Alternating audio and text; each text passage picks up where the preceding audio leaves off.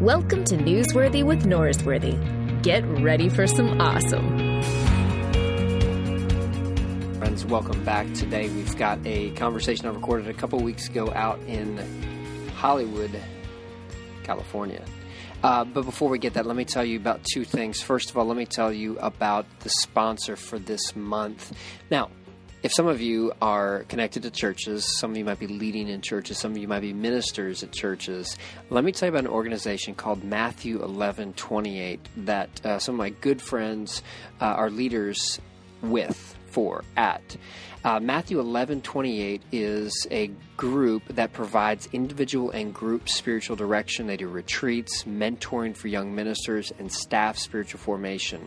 Uh, my friend Risa Higgins is the executive director of 1128 Ministries, and uh, you're going to hear from her later this month. But they do a lot of great things for uh, preventing burnt out, uh, burnout, which we all know is a big deal for ministers. They help with renewal for ministers, spiritual lives for ministers, safe places to seek God. Matthew 1128, it's a great organization that I highly recommend you guys checking out, especially if you work at a church and you need a safe place to help you be spiritually renewed. So check out Matthew 11 28 for that. If you're a church leader and you care about your ministers, this might be something that would be a great resource for you.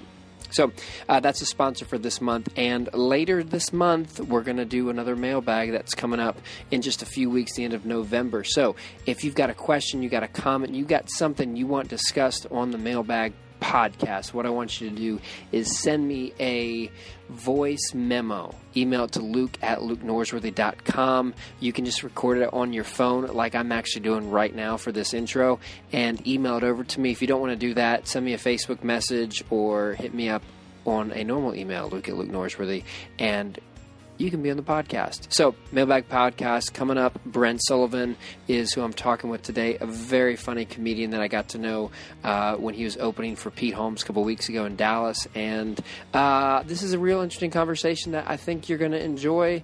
Uh, it's a little different. It's a comedian, it's not a theologian, it's not a pastor, it's not an author, but it's, um, it's a conversation I think you're going to enjoy. All right, here we go. Read it? Can I read it aloud? Don't, don't read anything first. All right, friends, welcome back to the show. Today we've got uh, a fun one. We're, Senior minister. That's my title. That's- Whoa. that's my new title. Someone. I need to tell you your title. You're is com- comedian, Mm-hmm. funny person, A comedian would be fine. Brent Sullivan. Mhm, Think That's correct. And we are what? What town is this? Is this Hollywood? This is Hollywood. Yep. hey, We're in Ho- Hollywood, Florida. Beautiful town. no, we are in Hollywood, California. forget you, Ryan Seacrest, who told me I'll never go to Hollywood. Believe it or not, in the in the job description of a senior minister Okay, what does it say? for Westover Hills Church of Christ, That's me. there are the following words: glorify God. Yeah, that's a big one. That's, That's a big one. that's part of my job. That is that is a big part of your job, and uh, and I'm glad to hear that they've enumerated that in the job description. We we don't want to leave anything to chance. We're taking things very. They don't want to hire any atheists or anything. no, that would mess things up. What happened is I like to have a scratched piece of paper, and that was my job description was in my bag. So Again, you're you're free to edit whatever you'd like. So if you want to edit out my voice the entire time, and we just have sort of a running commentary of you, that's Just- fine. I think that's a great idea. Um, has there? How often do you meet? Uh, and feel free to take control of the conversation. No, at any let's point do this. because I, I generally just like to you know how ramble and ask questions. questions. Yeah, that's good. Uh, I do have a podcast, and by we were going to actually uh, reference this because I was I was looking at your podcast online, and it, it had lots of. Uh, yeah, I think you were averaging five five star reviews Out of on five, iTunes. yeah. Mine is not averaging five star reviews. I've had It's a not. handful of, a handful of ones in a row, which I'm not. I, I don't feel. By the way, the most annoying was I received one. I received one one star review that that said the all it said was meh, like M E H meh. Meh. By the way, meh is a three star review. You got a three for meh? No, I got one for meh. Because three would That's be average. inconsistent. Meh is three stars. And you see what the If, difference if, is. if we're being consistent here, folks, like meh, should be three, two at the worst. Not a meh one- is like meh. What are you gonna do? One is a negative. One Meh- is a terrible. Like I'm going out of my way to make you look bad in front of your high school friends. yeah. That's what that is. That's what that is. The the difference though is my audience are like probably like church people or Sure. like spiritual Very people. positive. And so they have this sense of obligation, like you have to. Yeah. I feel like I'm jinxing myself just saying that, though. Do you have any one star reviews? I don't know. Maybe from the Phelps family. But, uh, I don't think they listen. yeah, probably not. I don't think Fred's doing much podcasting Mm, these days. At, no, Well, he's dead, but yeah. which is one of the big drawbacks to. Yeah, like, right. you can't do that when you you're can't dead. you can't podcast when you're uh, when you're in the afterlife. How often would you say in all of your travels and in, in meeting ministers? How often do you meet a minister uh, or a person of faith? I'll, I'll, no, I'll say minister. Sorry, Yeah, we'll go minister. um, who has lost their faith, and and but they're still going through the motions because they've done it for so long. Hmm. I have friends who are authentic about their struggle with faith, Sure, and who I think I met one of them. you did. That guy in oh, Dallas. Rob, yeah, Rob Carmack. I think guy's great. Yeah, he's authentic. I Yeah. I have a lot of friends who are very authentic, Mm-hmm. and they don't think that being a Christian means that you never have doubt. Sure. And so I feel like the stream that I swim in are a lot of people who are accustomed and comfortable dealing with their own humanity and their faith. Um, I, I really don't have any people that I'm close with who I think have just mailed it in and said, Yeah. "Yeah, this is a, a decent lifestyle for me, Yeah. and uh, I just am going to keep doing this." Does that happen more when you get bigger? When you get bigger churches, you become a little bit more disjointed from the faith, and it becomes more about money or whatever. I don't know. Like, I don't have any friends in the, the Joel Osteen circle, and so they. Pro- I'm not saying Joel has lost his faith yeah, by of course, means, I hear but you. But he's huge. he is huge. Yeah. and and a great smile. He really does. Have Yeah, million dollar smile. He does see for what it's worth. He seems like a nice guy I to me. if you saw Joel on the street and you're like, "Hey, I've got a couple hours to kill," and he said, "Hey, I want to hang out," what do you think a fun thing to do with Joel would be? you know, honestly, I don't know. I can't. I, I, I mean, I think I would just like to talk with him. I mean, Oh uh, yeah, because uh, as a non-believer, I uh, enjoy um, robust, hearty discussions. okay. and uh, I don't consider myself, uh, you know, particularly dogmatic Mm-hmm. either. Uh, I just have my own beliefs, and like for instance, whenever Mormons come to our come to my door, Mm-hmm.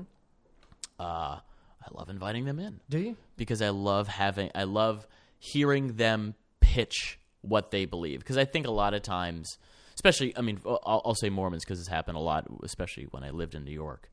Um, was that uh, you know they kind of I imagine most of the time they're coming across people who either hate that they're at their door or people who are already pretty warm to the notion that they're Mormons and at their door. So they're I think they either have you know a a warm audience or a very cold audience.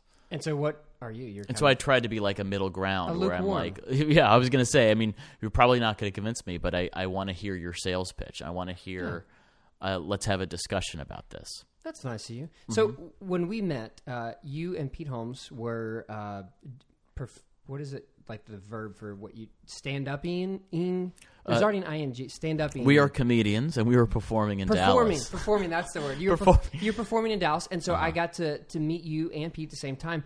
And I was uh, recording a podcast with Pete, Yeah. and you said, "I'm really excited about this or interested in this." Yeah. Is that that same sort of interest in the? Yeah. Well, also because Pete is a he's a very super smart, so funny, and and spiritual person. But I don't talk about that with him much. We don't talk about it much. Really? Occasionally, but Is just there a not reason? much. Because yeah, because I don't bring it up, and I'm not.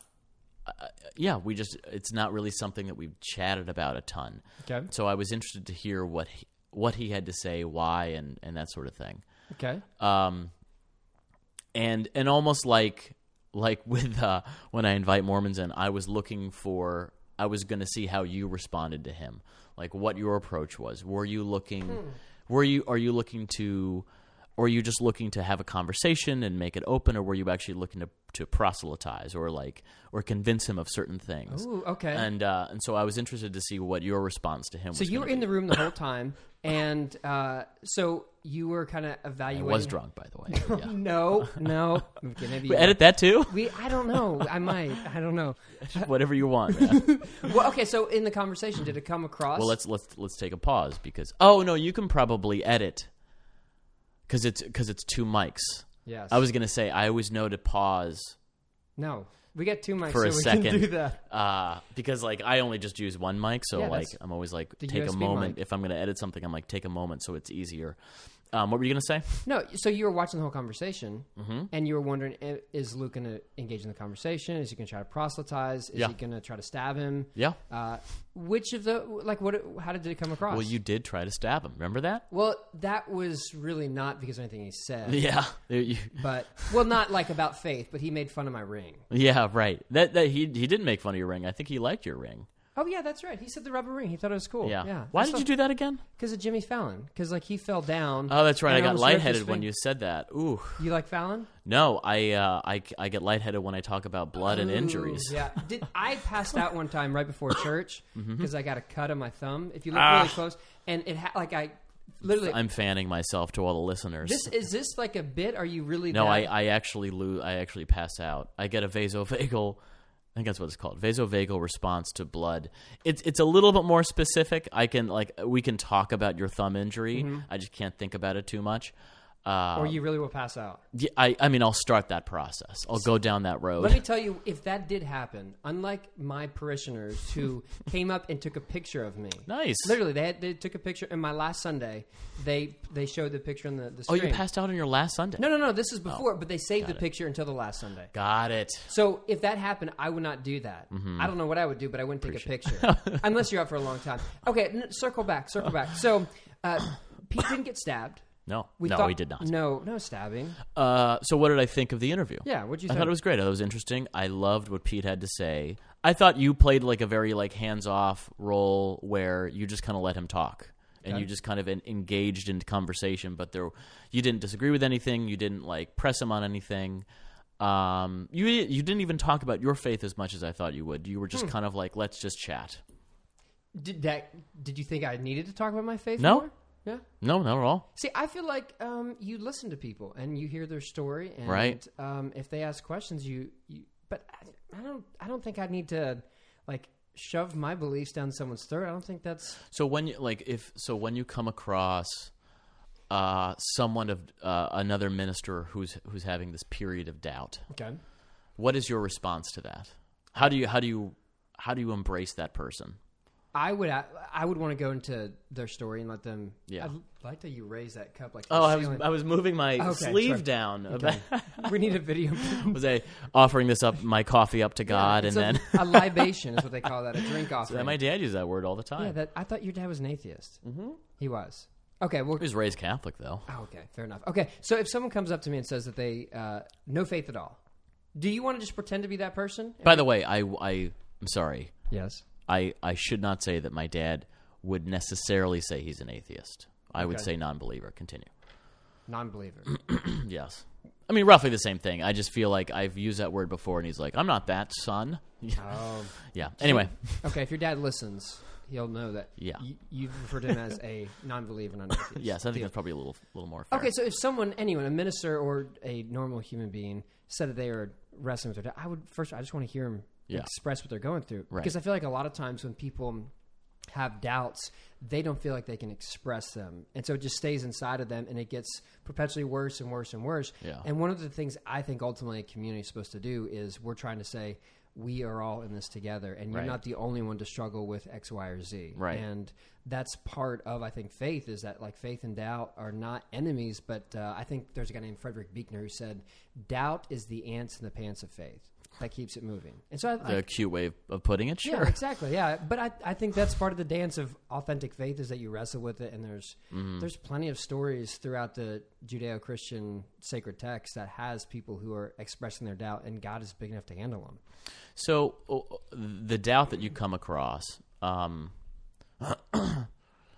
like on a scale from zero to ten, Okay. uh, how, where where is that doubt? So zero is a, a firm, firm, fervent believer, and a, and a ten is a is a fervent non-believer.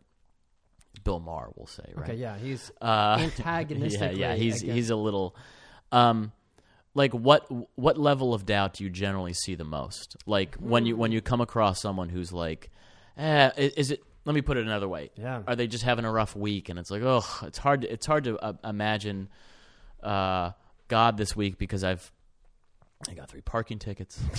uh, See, that's that's like a one to me. That's like, Yeah, oh, yeah. well, you know, you know, I Yeah. had these bad things break and they didn't work out the way I want them to. Mm-hmm. Okay, that's a one. So whatever.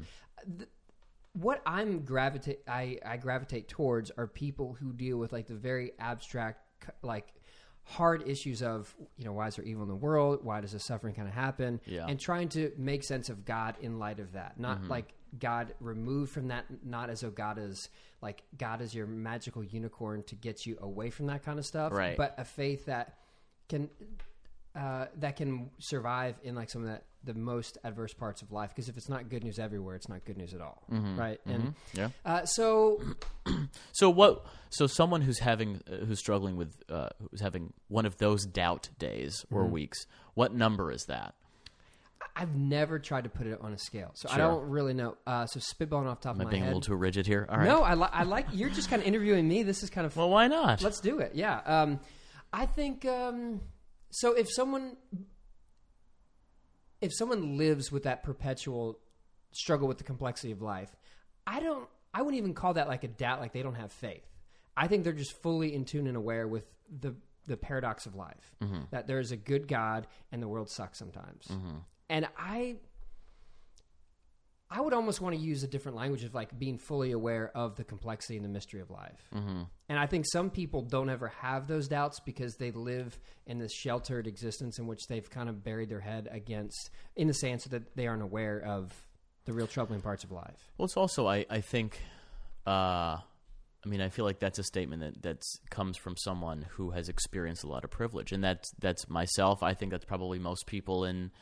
Uh, when I say privilege, I mean sort of like a macro perspective in this point. I don't mean how much money your parents made. I mean like, uh, you know, a, a socioeconomically stable country, a Yeah. politically stable country. Yes. You Yeah. know, you haven't seen famine. You you know, you haven't experienced severe. Um, we haven't really experienced uh, No. serious illness. I mean, I guess AIDS counts, but that's a, a slightly different than Yes. say, you know, if you have Clarify. a child and there's a chance it'll die of malaria. You said we've experienced AIDS. Are you saying one of us in this room has AIDS? no, but in our in our lifetime, But we've experienced Um, that. We've like that's part of yes, it's it's a part. Yeah, I mean, But I was get- born in 1983, so Yeah. or 19 blah blah. blah. Uh, edit that. Um, and uh, Were you not really born then, or you don't want to tell? No, I just don't like. Uh, I I forgot I started lying about my age, but then I forget it. So I'm like, now I have to be consistent. I have to start lying constantly about my age. But I'm older than you. I you. was born in 1989, I was born in '81. Mm-hmm. So and you should start lying about it, Luke. Okay, I, I was born in, in '71. Is it the wrong You're direction? wrong direction. Wrong direction. But okay, so you went? Didn't you go to Michigan? Is that right? I went to University of Michigan. So it's yep. a great school. You went to a mm-hmm. great school, and obviously, I, I I'm sorry. I would argue it's perhaps the finest institution in the world. But yes, continue. um, okay, it's the finest institution in the world. uh, who has lost their uh, NCAA uh, banners? Well, Dang it, Chris Webber. I actually don't even follow the sports, but uh, I mean, I, I I know Jim Harbaugh. That's about it. Wow. he's our football coach now. and he, and he wears a lot of khakis. So that's, That's great. right, yeah. Okay, but the point guy. is, we've uh, we both come from, in the greater scheme of things, yeah, great affluency. yeah, Like I, I never had to worry about food. Never was an issue. right, right. And I think sometimes faith doesn't ever deal with the complexity that there are plenty of people who do deal with those issues. Right. With that said, I think the dichotomy is that, you know, I think sometimes faith can be even stronger and more pervasive in very poor countries. Yeah. And that might be uh, actually a stronger argument for faith, which is that people need it more when you're suffering through famine or, or you know, civil unrest or whatever it may be. Yeah. Um, so there you go. That's a feather in your cap. That will put that in there, and and I think there's a lot of truth to that. we don't have to edit that out. We no, can keep that's that one in. that's we've done really really good. Sure. Well done. Okay, so can I ask a question about your faith? Like your Uh, sure, of or- course. So you grew up with parents that were non-believers. I'm not going to call them That's atheists. correct. And did you ever have like an exploration into faith, or did you ever just say, "Man, let me try it out," or it was always, "Eh, nothing." Well, I, so I grew up in, in a college town, Ann Arbor, Michigan. oh, you grew up there too. I grew up there as well, and Ann Arbor is, uh, you know, very standard. uh, It's very historically liberal, and uh, and I would say, it, insofar as it's the standard college town, where there's a lot of Well, I live in know, a lot of Jews and a lot of non-believers. Uh, now, I feel like I live in a standard college town now. yeah, I, I, I Austin. absolutely. I think Austin and Madison and Lawrence, Kansas, and um, you know, and I mean, uh, every Mal- state does- has one or two. Malibu, California, count as? No, because No. I think Pepperdine's really conservative. Oh, okay. Okay, so you grew up in Ann Arbor, Yeah, so I grew up in Ann Arbor, bastion of liberalism. bastion of, of liberal of liberal thought, and uh, I had very very few friends who went to church regularly. Okay.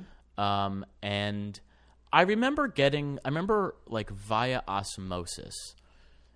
Uh, in fact, here's a story I sometimes I'll tell. Okay.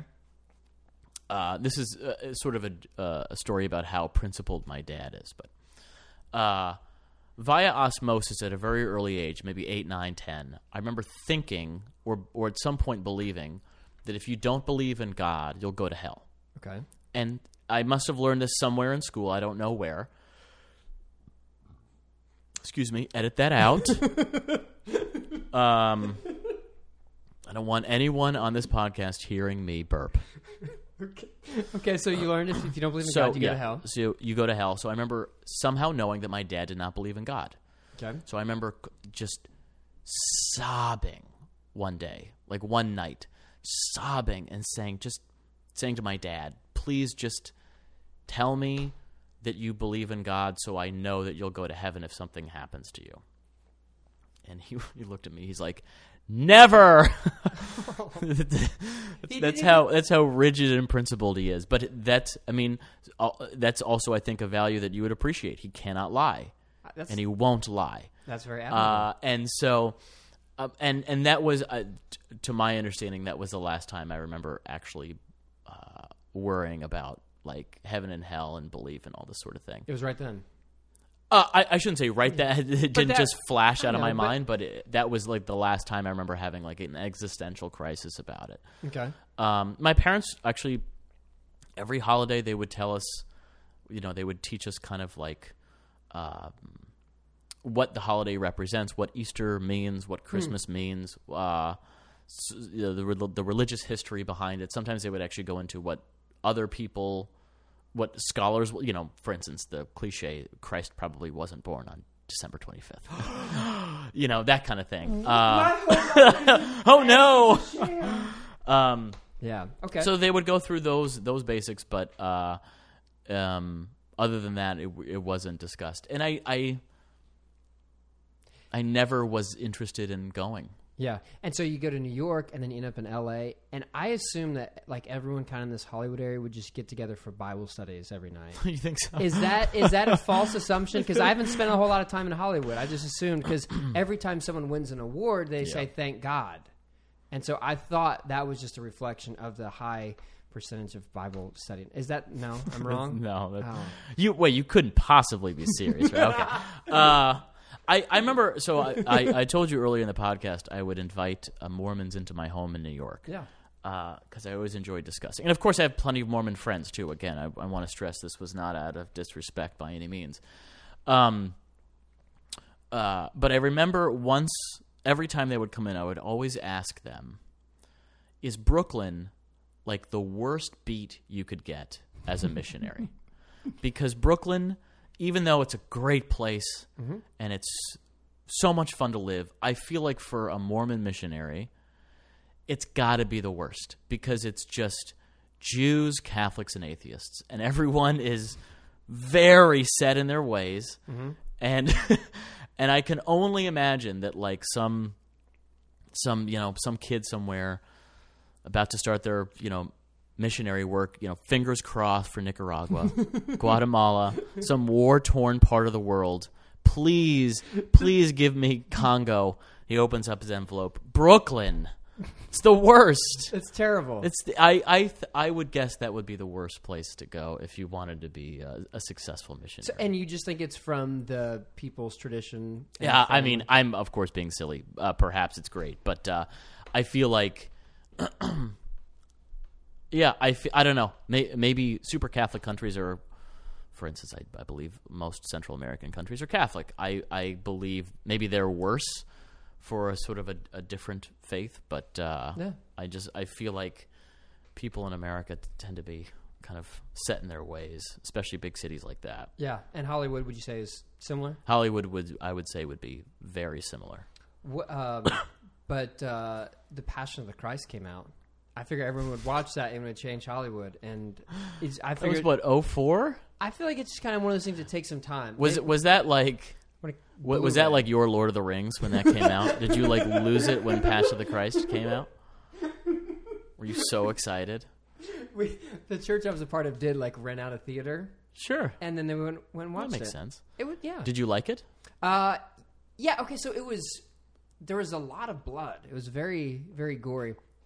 And Luke. oh, I'm sorry about that. But here, but here's here's the thing. The uh, so Mel Gibson's type of Catholicism is I, I believe he's a pre-Vatican II Catholic. So his Catholicism was kind of like the a thousand, eleven hundred, something like that, a, a thousand years ago. And so a lot of the ways they interpreted the Christian story was through like the pain and suffering. And so that's why his story was so like gory and bloody. Whereas if you read a lot of the gospel writers, theirs is more about the shame of Jesus. And so the way he read it and portrayed on the screen is the way he told a story was it maybe more focused on the pla- the pain and less on the shame. And so it's maybe a little different take, but Well, I also think. Uh, and it's kind of like the Braveheart character, Right. Like that's kind of his. well, I also think that's that's what sways minds. That's what sells more, and I think it's I think it's a cheap tactic used by by uh, tons of people. Uh, I mean, it's used by the movie industry as is. I mean, you can you can you can watch a movie now in which you can see slow motion someone's head explode when they're shot in the face. You know, there are movies in which you can see that. Do you ever slow motion that and then so you can No, pass out? that's what the that's what the editors do. They'll slow it down for you. Um, uh, abortion, I don't. It's fine. Abortion comments. Animal. I, I have friends who are in the animal rights movement. They do the same thing where they just if they show the blood and the suffering, that's what that's what they they Yeah. think gets people to uh, change their minds faster. Yeah, and true. I, I I don't know if it's true though. I, I think it definitely garners. I mean, it more- sells. Yeah, it definitely sells. Now, in terms of the long term sustainability of Right. you know, life change, whether it's animal rights or you know take on abortion or, or Right. Christianity, Right. Uh, I think there's a yeah, that's a fair critique. Right. Yeah, Is uh, uh, do you eat meat? I, I, yes. Yeah, me too. Okay, good. Uh, Your friend Pete, our friend Pete. Can I say? Pete? sure. yeah, he's my friend. He's uh he's not a meat eater. He's a vegan. He's vegan. Yeah. Now, would you ever do that, I become a vegan. or or stop eating meat? I had a friend when I lived in Atlanta for a summer who decided to become a vegan because he had a friend who uh, took the vegan course not for health reasons but because of animal rights. Sure. Which I think is that Pete's take as well. Maybe. uh, I think it's a little bit of both. Okay. Either this one was My ju- leg fell asleep, so Okay. I gotta do this. Okay, yeah, do whatever you need to do. But um, so his friend said, uh, "I'm going vegan because of animal rights," and so my friend said, "I will become a vegan as a way of befriending you, like, and, and so we can become friends, and I can understand what you're going through and to support you." And I joined him in that for 40 days or 42 Nice. days, and it was terrible. It's tough. It was awful. it's tough. Yeah, You but get, you, I mean, I think you could do it if you were in like an Asian, because getting rid of dairy is hard in this country. I, see, I don't- could give up meat. I think, in theory, I might not be thrilled about it, but getting rid of dairy would be really tough. That would bother. See, I could get rid of dairy, except for ice cream and pizza, but the the meat thing that would bother me. no way. Yeah, that's it. Huh. Yeah, the animal. I feel like that's every meal is like a, something dead. Yeah. So, um, but yeah, that's that's a that's a cause that uh, Pete cares about. Great. That hasn't. Uh, uh, uh, uh, do you come across a lot of lot of vegetarians? I mean, you're you're down in Texas. Not I'm in- stereotype, but uh, You can. That is You're in the big cities. That is a, a very accurate stereotype because people in Texas like their animals. Yeah, is they it- do, Is that right? more prevalent out here? I, I I mean, I would probably say sure. Uh, I I have a lot of friends who are vegetarian. Couple who are vegan too, of course. But uh, I respect their commitment to a cause. That's yeah, very admirable. yeah, me too. I have It's. I, I have I have one friend who's a vegan. I know in Texas, hmm but uh, that's it. Yeah, Okay, I want to talk to you about. Uh, can we talk stand up and Sure. preaching? of course. Okay, so uh, in in like society, Yeah, like the rare times that people sit down and listen to someone talk uh, and like close their mouth for an extended period of time, I don't know of anything else besides your job and my job. Can you think of anything else? Like, besides out of like Teachers, out of school, yeah. like when you're Yeah. like you choose to go there out of your own volition. Obviously, you need to go listen to me, or you're going to burn in hell. Um, so that's part of it. But, Foregone conclusion, right? but you're like yours is like people pay to listen to you talk. yeah. That's pretty pretty. Sometimes not very much money, but yes, you're absolutely right. Uh, yeah, I mean, I think. Um, would you consider yourself a power motivated guy, or like what do you? What is your motivation to get on stage? To I called it stage. Stage. It's- what is is your stage. motivation to to preach? I okay, so I started as like an 18 year old, like just a sophomore in college, and Where'd I you go to school? I went to Abilene Christian University Oh, in all right. West Texas. Oh, okay. Yeah, it's a Division two school. You really shoved that Christian down my Yeah, throat. I really was- wanted to make if I was going to doubt it. I, I believe you. I was putting the emphasis on the right syllable, I think. Um, so I started doing it, and I really just enjoyed doing it. And it was, uh, I liked teaching, I liked studying the Bible. It was something that I thought I could always have a great deal of interest in learning about. So yeah, what do you like about it? Uh, Like, like what is that feeling that you get that makes you think this is what's right? I I enjoy writing sermons, Uh huh. and so I feel like anyone can enjoy it, like getting on stage and talking in front of people. If, Yeah. if you're somewhat competent at it, and people tell you, "Hey, you're great," but I just enjoyed the like the background work of it. I enjoy helping articulate faith. I he- I enjoy helping uh, people see spirituality in a new way. Mm-hmm. I enjoyed that. I, I So, yeah, I mean, uh, the reason I ask is, is the, these things is sometimes I go back and forth. So I, I feel like uh, a textbook description of a comedian is it's, this is someone who's like power motivated because you have you're on stage, you're in front of a bunch of people, you're con- you're they're all listening to you, uh, in theory, um, and you're convincing them that you're right about something, or you're telling a story that you know is good enough and powerful enough to make them laugh, and that's a it's like sort of a power dynamic.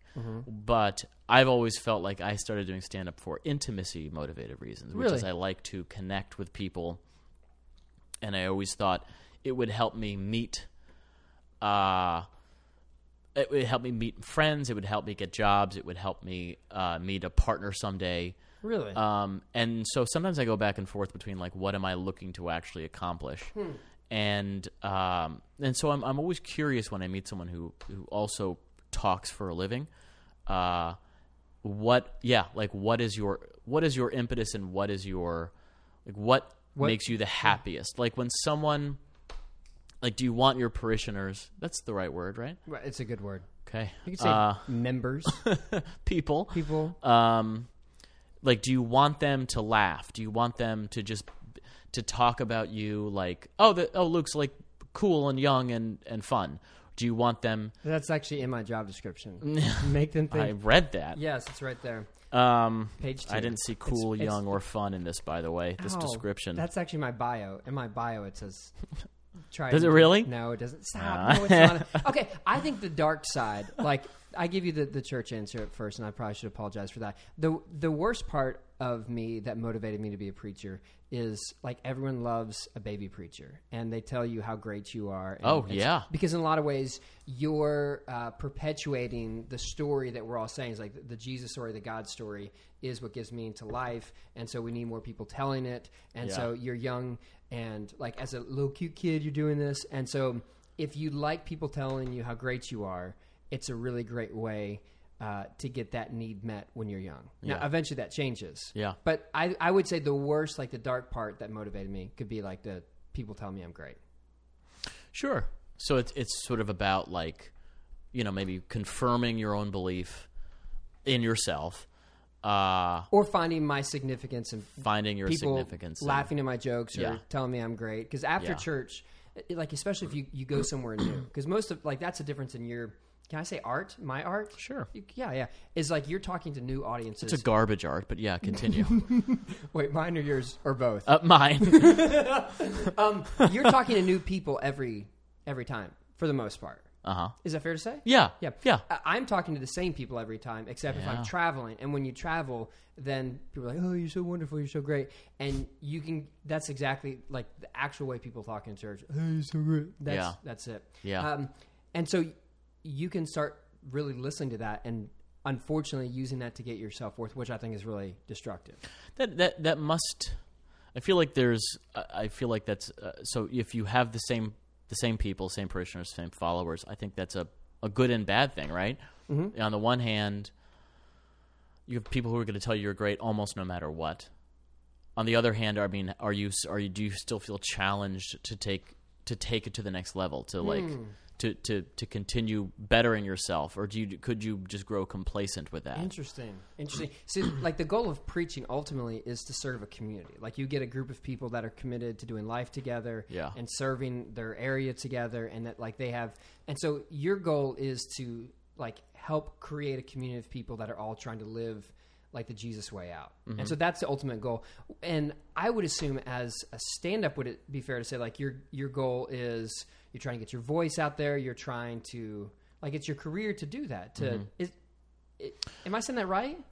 I mean, absolutely. I think uh, one thing I always forget about stand up is I've been doing it long enough that uh, you lose track of wh- how other people view it. And like I remember, I was uh, I was chatting with this guy recently. We were texting back and forth, and and I told him I was a comedian, and he goes, uh, he's like, he's like, oh, so you make you make people happy and you make people laugh everywhere you go. And I remember, I remember reading that and being like, "Oh, is that what you think? the hell are you talking about?" That's because because for me, I've been in it so long. It's it's about competition and ag- ag- aggression and frustration. And you're, I mean, like I'll go to a show. Really? I'll do a show in, in LA, and the shows in LA generally tend to be, you know, four, five, six, eight comics doing short, eight to ten minute sets Okay. and maybe you get annoyed that like some new guy is kind of good or uh, or someone tells a joke that you think is stupid but the audience likes Laughs them at there's it, yeah. all no matter what i feel like no matter what you're always playing the game of who did the best that night who had the best set really? So you're always competing against a little bit not like not in a bitter vicious way but it's always in your head. And you can uh, i would say my a very persistent fear of mine is if an audience is good if the audience is good like this is oh it's a good crowd this is going to be fun you're like i just don't want to be their least favorite tonight. Okay, so when I saw you stand up comedy and uh, a couple weeks ago in Dallas, perform i don't know what your deal with this word is I, I just so when you were in Dallas performing with Peter, yeah uh, did you did you find yourself like, hey, I want to beat Pete tonight and be the funnier one? No, that's a little different because I'm opening for him. He's he's the headliner. Uh, he's he's why people paid money. So you're never. I paid I mean. I think the world of Pete. Equally. Uh, well, you're a kind man. I think the world of Pete, and I. uh, You don't go there in in that situation. Okay. Your job is to be the opener. You're never going to be their favorite. Uh, all you can do is just be as good as you can and have them enjoy the whole show instead of thinking of you as like an irritant in the way of Pete. okay. um, but I mean, you can gain fans in the process too. I'm not saying they can't love you, but like Mm-hmm. Pete is the show. His name is Yeah. on. So uh, I, I I wouldn't say under those circumstances, but that's a rare opening for someone who has a following. Is is not most of the shows I do. It's ten four, good you buddy. know, I got you. Yeah. I got you. I understand now. Um. But usually you're competing, so it's like you're you're. Oh wow, that's interesting. Because I feel like in my world, I don't want to compete. I, I don't. You feel no competition with other so, ministers. So I'm in, in, in California right now because I'm doing a conference in the spring, and some of my good friends are also doing um, the keynotes. I believe in your world, would we call that the the headliners? Sure. Can I say that? Yeah. Uh, I feel like a, a a weird thing to say as a preacher. I'm headlining this event. Yeah. No, no, no. I don't want to say that. And one of my best friends is keynoting like the day after me, and I have zero competition with Wade. Like he is. Wade. His name's Wade. Yeah, he's a Oh, friend of mine. I mine. love that. Yeah, yeah, it's a good name. And so I don't like there's the the success he would have. I don't feel like it would have any effect on the success I would have or wouldn't have. But I mean, uh, it's not that I'm. Um, let me ask you a better question. So let's say you're at a new church Okay. and uh, your numbers start dwindling. Oh, okay. And they go. and and you and you also know via uh, the, the rumor mill that like some church down the street there it is. Yeah. uh, is like their numbers are up. Ah, okay, so I'm comparing because my friend Sure. lives four hours away or three hours from away Yeah. from me, and this is just us traveling, doing this on, on the road. It's it's fun to do. There's always going to be. but the guy down the road, that is a fair comparison. Yeah. Okay, I get that then. Do, do you worry about that? Do you worry about numbers? Like, are numbers a big thing in, in the in the faith? Well, as you know, I'm, my first Sunday is at my new church is like three days from now, Mm-hmm. and if everyone leaves the church in the second Sunday and no one's there, Yeah. it probably won't be good for my uh, career. Well, here's the worst part: it wouldn't be that fast, and that's that's what makes it so miserable. Is that it would be a slow bleed, Thank, thank you. right? I'm trying. To, I'm trying. To, Yeah, but Uh, if yeah, if people are are leaving and going to a different church, leadership doesn't like that. Churches don't like that. People don't like seeing their friends leave, Mm-hmm. and so they want. Sometimes they say we need to make a change or something like that, and that's not ideal. But how uh, often does that happen? Um, I really don't know. I mean, I, I don't have a lot of friends who I can say, "Oh, you, you got This kicked person was fired. because they weren't doing a good enough job." What what what could you do to what would you do to make that happen? Is it is it does it really all boil down to because you're not a boring guy, uh, you're a young, you know, uh, from what I can tell, ex- exciting, you know, thoughtful person. Let me write all that down. Well, um, Young. I feel like the only way to do that would be if you start clashing politically with Yeah, your, with your parishioners. Yeah, as in political in the sense of like the direction of the church and all Yeah. that kind of stuff, or like embezzling money. Uh, that would Well, yeah, Yeah, that would get me fired too. Yeah, I think that's probably more in my world. People lose their jobs not because they aren't good enough or they, uh, whatever on on stage. I'm doing the air quotes. People can't see. Yeah. But it's because they're wanting to go different directions than the majority of the church, the leadership wants to go. uh huh. Yeah, that's it. That's easy to avoid, though. I mean, if you're a coward, yeah, true. But if if you just kind of that's the mailing it in that like the minister you're that we discussed earlier. Uh, the minister doesn't really want to stick to their convictions and lead the church where they need to go. Um, That's interesting. So there could there could be a time in which you say in which you have a thought or a belief or an opinion, and you're like, I have to follow through on this. I but like it is it is my it is my role as a believer and my role as a minister to preach what I what I think and how I interpret yes, uh, these texts. And um, that sounded very good. The way you just like that Well, was very appropriate. I was yeah, well. Thank yes. you very much. Good job. Those Appreciate that. Mormons are helping you. So, out. so that would be a scary moment though when you're like I have to I have to do this. Yeah, but but as a stand-up, there are plenty of. you're going to make it about me? Wait, what, I'm teasing. were you going somewhere? I was No, I uh, but I was going to I was to say do you th- do you do you ever see that happening? Uh, well, uh, if you're listening to my new church, of course not. I would never do that. No, I think that. Um, I mean, sometimes churches make decisions and leadership makes decisions that upset people, and Yeah. um, it's really hard to project. You know, what five, ten years from now. But i in the past churches I've been a part of, obviously there have been times that you know we've made decisions that have ruffled some feather- feathers, and ultimately you have to you know, trust that you're doing the right thing, even if Yeah. the consequences. So what what in the past what's a decision that in your past that has ruffled some feathers? Um, you're gonna kill me now. Well, you're again, you can edit all you I can want. edit this. We're gonna edit this part out. Um, so the, the previous church I was part of made a stance on gender equality, Huh. and that was Wait, I think you talked about this. yeah. And so the at the previous church we made a stance about gender equality that um, you know not everyone was behind, and What was the stance? like that that men and women are equal. Oh. Yeah, oh, so it was a good stance. yeah. It was a good. How many women weren't behind that? I mean, I know that's, that's a double standard since women are capable of making up their own minds, but like you'd think that they'd be Here, here's largely on board with equality. Yes, and now I'm not a woman, and I'm just projecting some things I've heard. Of course. But sometimes when there is a push to have a more gender equal stance, it devalues the current things that some women are doing, and so they all of a sudden feel like what they're doing right now doesn't matter as much. That's very tough. Yeah.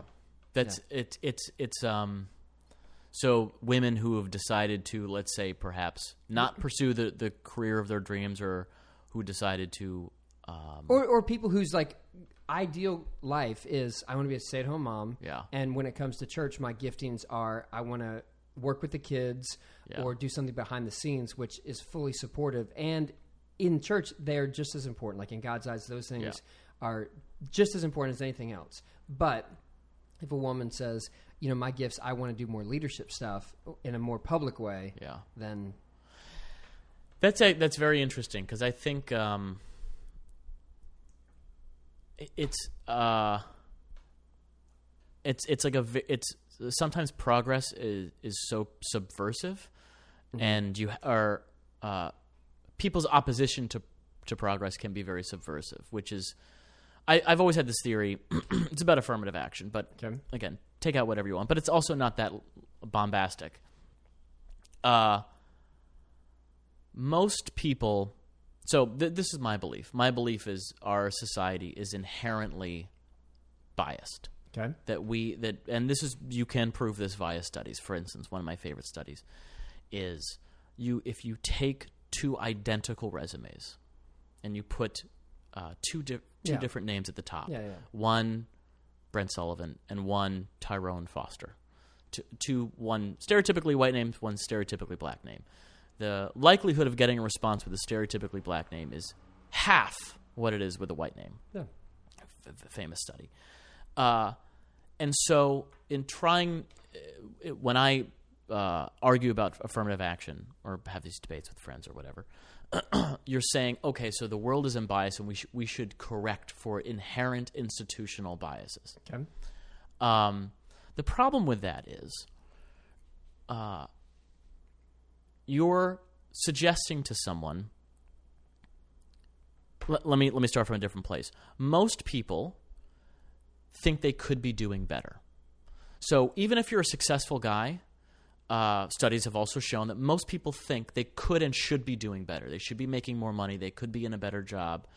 Even CEOs sometimes think I could be doing a better job. yeah, So when you're saying, "Oh, our our society is actually tilted," and you're the one who's reaping the benefits of it, and then combine that with the fact that they already think they're useless, then people start to reject. They start to push back. They start to say, "No, don't tell me that so and so is actually more deserving of this job, or this or this group or these people deserve uh, additional consideration, because you're saying uh, I'm I'm receiving that additional consideration, and I already think I suck.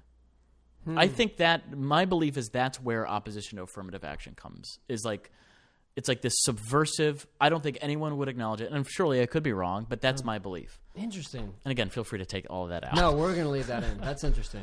That's really good. But it's a it's a hard thing to be the spokesperson who is pushing back on systems that are unjust, that are tilted. Yeah. And I think in the world of, of stand up, you you people, you do that. Like you push back against things that are tilted. I, I saw in uh, in Pete's show, he does he does a bit critiquing uh, strip clubs Yeah. which in my world we do that too. We're not a big fan of strip clubs. Most we Sure. we we uh, no put keep the clothes on as you take your Taking off my hoodie. okay as you take that off. Um, and so there, and you do a bit uh, about um, sexually harassing guys Yeah. as a uh, little role reversal. yeah, as a role reversal, and you you did that, and I'm listening to you do that uh, as as a homosexual American. You're listening to me as a homosexual Well, American. y- that's what yeah. I for the Cl- clarify, a heterosexual American listening to. Luke, I yes, yes, that's me. That's you. Okay, so heteros, but I'm listening to that, and I had had a, a minister friend uh, teach about that, and he said, uh, so, there was some like jock who was like, um, yeah, some gay guy checked me out. I was so mad about this. I want to like punch him in the face. And the minister friend of mine, I was in college. He was older, and he said, "No, it's good for you for that to happen to you because what do you think girls feel like when you do that to them all the time?" Mm-hmm. And you did the exact. You did that as uh, maybe a little bit bluer, as you you people yeah, that say. one. That one's a, that one's probably my bluest joke. Sure. Okay, but you you make the same point. Yeah. And so you're pushing back like this. How can people be upset about this when you guys do the exact same thing to other people? And so do you like in in my world that would be like making a prophetic stance, like you're speaking prophetically against something that's unjust. Do you think about that? Like I want to make a prophetic stance against or a I don't know whatever you language Yeah. you would use. Uh, no, I know what you mean. Um, of course, I know exactly what you mean. You know, I think I think it's like any creative endeavor, like uh, where th- you know that is that is uh, d- d- a background into this joke. I used to uh, when I get drunk, I like to send out gregarious text messages to friends of mine celebrating the fact that I'm drunk, and occasionally I just do it. Uh, I'll just sexually harass my male friends because comics are very, very open and liberal, and it's never ever been close to a problem. And kids, this is why you shouldn't drink at home. This is why Right, this is Preacher why Luke tells you don't drink- do that. Okay. Um, uh, but I also, and so I just thought, So I just started reading these texts on stage because they're so ridiculous. Mm-hmm. Um, but then at, at a certain point, I'm like, oh, this is, I should give it like a different intro and I should kind of make it a little bit more, because it, it is sort of an, a, an opinion and a belief that, that I, I'm taking, which is like, let's kind of do a role reversal here. Yeah. But I, I think it's also like, I've, I've read, um, I've read exchanges, you know, on some blog or something. They'll show like some exchange between some famous author and a fan saying, you know, what what was your intention on on page three hundred ninety four in chapter twelve of of um Is that me right now? book. That was- no, that's me right but- now. And and, and the, the author will, will write back. I have no idea what I was talking about. like you know, you're reading too far into this. Um, I mean, if for me, so you that was just funny to you. Like you thought Yeah. this is funny. Yes. And we're gonna eventually spin it and But I also like I wouldn't. I'm trying to think if I have a joke. I have a joke. I mean, it's not that funny. I you have a joke I used to use a long time ago that has the R word in it, and I've since stopped using that word, so I won't Okay. do that joke anymore. I think uh, if I did a joke that like I felt like genuinely put women down or whatever or any other like distinct group, I wouldn't do that. Mm-hmm. But I'm I don't like sit at home and weave necessarily. you don't think, hey, I want to make a stance about something, and so I'm gonna make a bit about it. No, Like, that, I- in that case, no. Okay, so after uh, the most recent shooting, uh, I believe this one was in Oregon. Yeah, you'll have to stipulate because this one might not go up for another two months. Yeah, that's sad. Um, about the shooting, not that this. I mean, sad the podcast. Both are sad. One, Not about your editing schedule, about about Yeah, the no. sla- uh, slaughter of innocent lives. Yeah, but after that, I had friends on the left, and on the right, posting different things about you know their side, and each of them were you know making strawman argument about the other side, of course, as you do on Facebook. And one of the ones was uh, from the left for more gun control was a uh, Australian comic who did a bit about how in Australia they got rid of guns and Yeah. how to, and so it's like this five or ten minute bit that he's doing that is a strong political stance. Yeah, And so I don't like. I think he intentionally wrote that bit because he had a political view that he was going to use his microphone to address. yeah. It's interesting how sometimes I feel like uh, the left and the right respond differently to uh, uh, to measures of like uh, of getting your word out. So I think the right. So if, if we're going to look at politics, the right has these very bombastic characters. Rush, they've got a bunch too. Rush Limbaugh, um, um, Hannity's. I mean, nothing compared. I mean, Hannity and, and O'Reilly are watered down compared to. Um, God, how am I blanking on all their names? Glenn Beck. Uh, I mean, pretty, pretty extreme folks. Either way, and then the left, I think, tends like we don't have that many, um, like talk show icons that are on a daily basis talking about liberalism for four hours a day, like Rush when- Limbaugh. Now, some would say like, But we have the, we have the Daily Show. You have The and Daily we have humor, and there's art, oh, okay, so, and you- so I feel like a lot of perfor- I mean performers tend to skew left. I Yeah. mean, ninety five percent, at least in my experience, Yeah. stand up ninety five percent of the time. oh, So it's I, I've always wondered like, is there some difference in the message that lends itself more to being shouted at by Rush Limbaugh for the right, and then being laughing about something with Jon Stewart from the left. from the left? Interesting. Yeah, because like I don't know. yeah, because y- y- there's no right equivalent of Bill Maher. That's I, I, I guess. Um, Yeah, I guess I guess Bill Maher counts as. Yeah, I mean he's I, at this But- point he's left. Although his show used to be called Politically Incorrect. Uh, But yeah, but he's left, and he's but he's a comedian. I mean, that's Right. Jon Stewart's a comedian. Right. He's a comedian, whatever he is. Right. Uh, he's unemployed right now. Uh, Yeah, that's let's- true. Let's send him a food basket so he can make. yeah, I'm sure he's struggling. Yeah. So left tends itself to more the arts, the comedy. The Mm-hmm. right, more the interesting. But i- if, i- is there something inherent in, in the viewpoint, in the message, or or the fundamentals that like uh, leans itself more towards like you'll get it more if uh, you'll get my message about anti-gun control more if I just shout at you instead of making you laugh. There aren't a Hmm. Yeah, I don't know. ton of super liberal. uh, I'm sorry, super conservative comics. I mean, there's Dennis Miller. There's a few, Yeah, that's what I was gonna say. Yeah, but um, and Dennis Miller doesn't do much stuff anymore. You know, he hasn't at least in the last few years that I've been paying attention. He hasn't been doing much. ever Um, since that gig on Monday Night Football, it's also like I'm obsessed. So I I do uh, I love watching Christian stuff on YouTube. I'm obsessed with Christian rock. I'm obsessed with it with the Gaither vocal band. Uh, I know you're you're not happy. I'm obsessed with. There were these guys in Oklahoma uh, who have a like a Christian, basically like it's like the like the show Jackass, like a like a Jackass YouTube channel, but at the end of every video they preach. So there's like my favorite video ever. That it's they're oh it's called Skunks TV. My favorite video of theirs is they get they they get sprayed in the face with pepper spray, and so that's that's the stunt that's the challenge. Okay. It's you know seven minutes of them clawing their eyes out. It's awful. It's miserable. And like the last thirty seconds, they're like, "Guys, this is the worst thing we've ever done. It's awful. It was excruciating, unbearable, which But- I'm sure is nothing compared to an eternity in hell." So start going out there, saving lives, preaching. God bless you all. And it was just like, really, this is your this is your method. But I, I still What love it- it. what does it make you like? What obviously you're you're watching ironically. What does it make you feel about Christianity when you see that? Um, uh, nothing. It, it, uh, nothing about Christianity. You just think about I those guys. I just think about those guys. Oh, okay. I just think it's so silly. Uh, and I, by the way, I didn't know that they were rel- religious at all until the end. until the end. Uh, I watch that video like every three months. you and know what we call like- that? We call that a Jesus juke. Oh, so it's like you're like psyching someone out. well, at the very end, it's like, um, "Hey, I'll um, I'll let you go first because otherwise you'll be the first one to go to hell," or something like. Like you just make some cheesy Jesus move. Um, Is at that the would, is that considered like the worst way to to to win over hearts and minds? Yeah, it's like we make fun of like we Christian makes fun of ourselves when we do that kind of stuff. Yeah. it's, it's a uh, it's a it's a phrase that's a derogatory term, Yeah. playful derogatory term. Yeah, of course. Yeah, yeah. So that's not a that's not something we're really we're really yeah. You're. about. I don't think you're going after. What if like what if you like your first sermon at the new church was uh, you getting sprayed in the face with pepper spray? Did you look at my notes? Because that's actually what I'm doing.